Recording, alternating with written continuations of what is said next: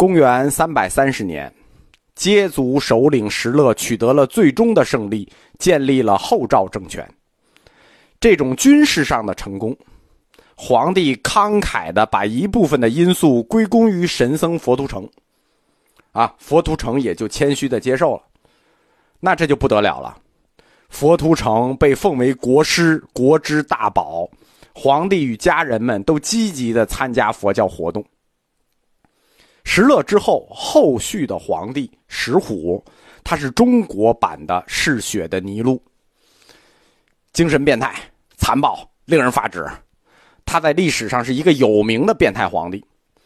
即便如此，佛图澄的地位不光没有动摇，反而更加提高了。他被第二次加封为国师，他神僧的名声远震南朝，甚至极达了中国所知世界的边缘。就是印度本土，一些遥远的来自中亚印度地区的僧人证明了这一名声。数千的信徒跑来追随他，甚至有从印度本土跑来的。中国的南方佛教，它的主体是世人佛教，他从世人佛教出发，最后征服皇室，在都城形成皇室佛教，用了整整一个世纪的时间。与这个漫长缓慢的过程不同的是，北方佛教只在短短几年之内，就是这个野蛮人与汉人的杂居的世界里，佛图澄就征服了最高的统治者，形成了北方特色的皇室佛教。根据《高僧传》的记载啊，石勒。跟他身边的羯族权臣，他们第一次接触佛教的时间是公元三百一十二年，大约啊，只不到二十年的时间里，佛教发展到了什么地步呢？《晋书·舌罗传》说：“乐诸智子多在佛寺供养，就是直接就把皇子都放在佛寺里养大了。每年四月初八，皇帝亲自到寺院灌佛。什么叫灌佛？”就是参加浴佛节，为儿发愿。皇室佛教，皇上宠信你，对吧？那这个事儿就大了。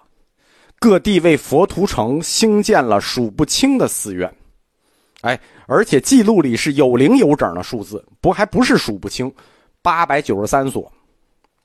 这位从西域来的老人，我们说龟兹人，可能是，可能不是。他受到了盲目的崇拜和敬敬仰，而且是敬畏，还不是敬仰。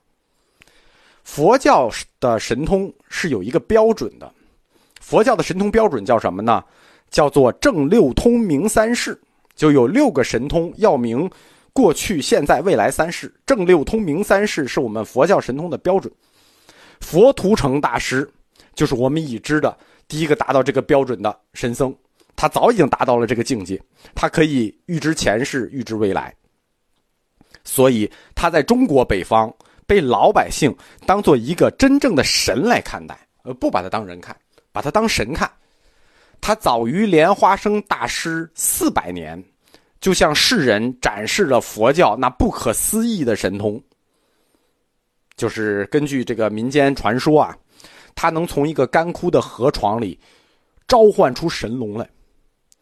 在那个地里头，忽然就变出一地的莲花，他可以把自己肚子拉开，掏掏一个洞，把肠子拉出来，然后塞回去，又又合上。凡此种种神迹，很多都属于佛教文学框架的传说故事，很多都在后世都有记载。皇帝宠幸佛图澄，有多少是出于对佛法的敬畏，我们不是特别清楚。但是有一点很明确。就是皇上宠幸他，就直接有用，而且带有显而易见的功利目的。我们说啊，凡是这个通过直觉与运气成功的人，他们一定要相信神通的。佛图澄他不光可以预知自己的军事行动的结果，就是我们打这仗能不能赢，他能预知这个结果，他还能提前预知对方的军事部署，神奇吧？我是皇帝，我也信他。并且他能通过神通，去治疗在那个时代里治疗不了的疾病，就是被认为这病治不了了要死，他能救。佛图澄并非是那个时代唯一的神僧，但是他是那个时代最大的神僧，因为他这种神通的感召力，远震南朝，远播印度与中亚，一些具有神通的僧人就陆续的跑来汇集到他的周围，拜他为师。比较有名的，比如《晋书》里头记载过一个叫善道开，哎，这是我们本土法师啊，中国人，甘肃人，来自敦煌的善道开。他就修行辟谷，通过修行辟谷术，这实际是道家入手了啊。最后他通灵了，一日可行千里。这些早期有道术的、神通的，也都跑到他身边来拜他为师，就是由道改佛了，就变成这个神僧了。皇帝周围就围绕着这么一圈有神通和预言术的神僧，而且这些神僧很厉害。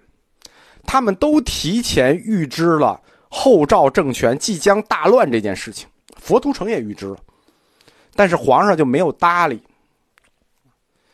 人总是捡自己爱听的话信，对吧？不爱听的不信。佛图澄预言了，神僧们预言了，皇上就不搭理，不信不听。皇上也不例外。这位善道开提前预知了未来之后，他就跑了。这些神僧们提前预知了未来之后，就都都提前跑了。然后他就跑到了广东的罗浮山，开创了中国南方最南的广东的佛教修行基地。此后，襄阳僧团疏散的时候，慧远曾经是准备投奔广东罗浮山的。如果成型了，就不叫庐山慧远，就叫罗浮山慧远。在后世描写佛图澄的传记和弟子的回忆录中，都着重。描写了这位神僧的种种神迹与奇迹。佛师祖啊，他似乎从来没有过，甚至他连尝试都没尝试过进行什么佛教理论的研经、研究、讲经、讲法或者译经，从来没有过。他仿佛对佛教的理论探索是毫无兴趣，他也不讲法。他的主要工作就是两个字：弘教。哎，不讲法也能弘教，对，不讲法也能弘教。尽管佛图澄的传记，包括弟子的回忆录，都宣称师傅拥有无边的智慧，但是他似乎刻意的回避了去讲佛法。他只是通过神奇的法术，让统治者皈依佛教。统治者皈依佛教，就形成了皇室佛教。皇室佛教就对佛图澄的崇拜产生了一种加持力。让他吸引更多的老百姓、众生们加入佛教，借此拔救众生的苦难。皇室佛教牵头，加上庶民佛教，一直是此后北方佛教的典型架构。著名的汉学家 A.F. 怀特，他在《哈佛亚洲学报》上曾经发表过一个长篇，叫《佛图澄传》。在《佛图澄传》里，他是这么为。我们的师祖辩护的，他说：“如果佛图澄处在一个不是那么动荡、不是那么混乱的年代里，无疑他也将是一位杰出的易经家与理论大师。”那这个暗示就是说他不是喽。在佛图澄最有名的弟子就是释道安与竺法泰的回忆录中，他们以极极为尊敬的口气。屡屡提到他们的这位恩师，但是没有任何文字描述可以迹象和迹象表明，佛图澄的内心世界，或者是他们弟子的内心世界里，认为他们的老师是一个能阐发般若经义理的大师。看来，大家对佛图澄不能讲佛理这件事情是心知肚明的。神僧佛图澄，他的伟大。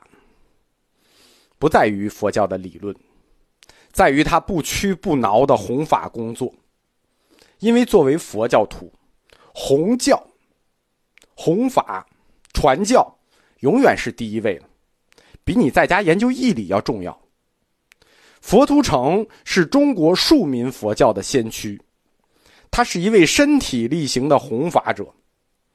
他选择了用最简单、最易行、最直接、最有说服力的方式去弘教，向最尊贵的皇帝，也向最低贱的没有文化的穷人，去弘扬佛法。什么叫众生平等？这就叫众生平等。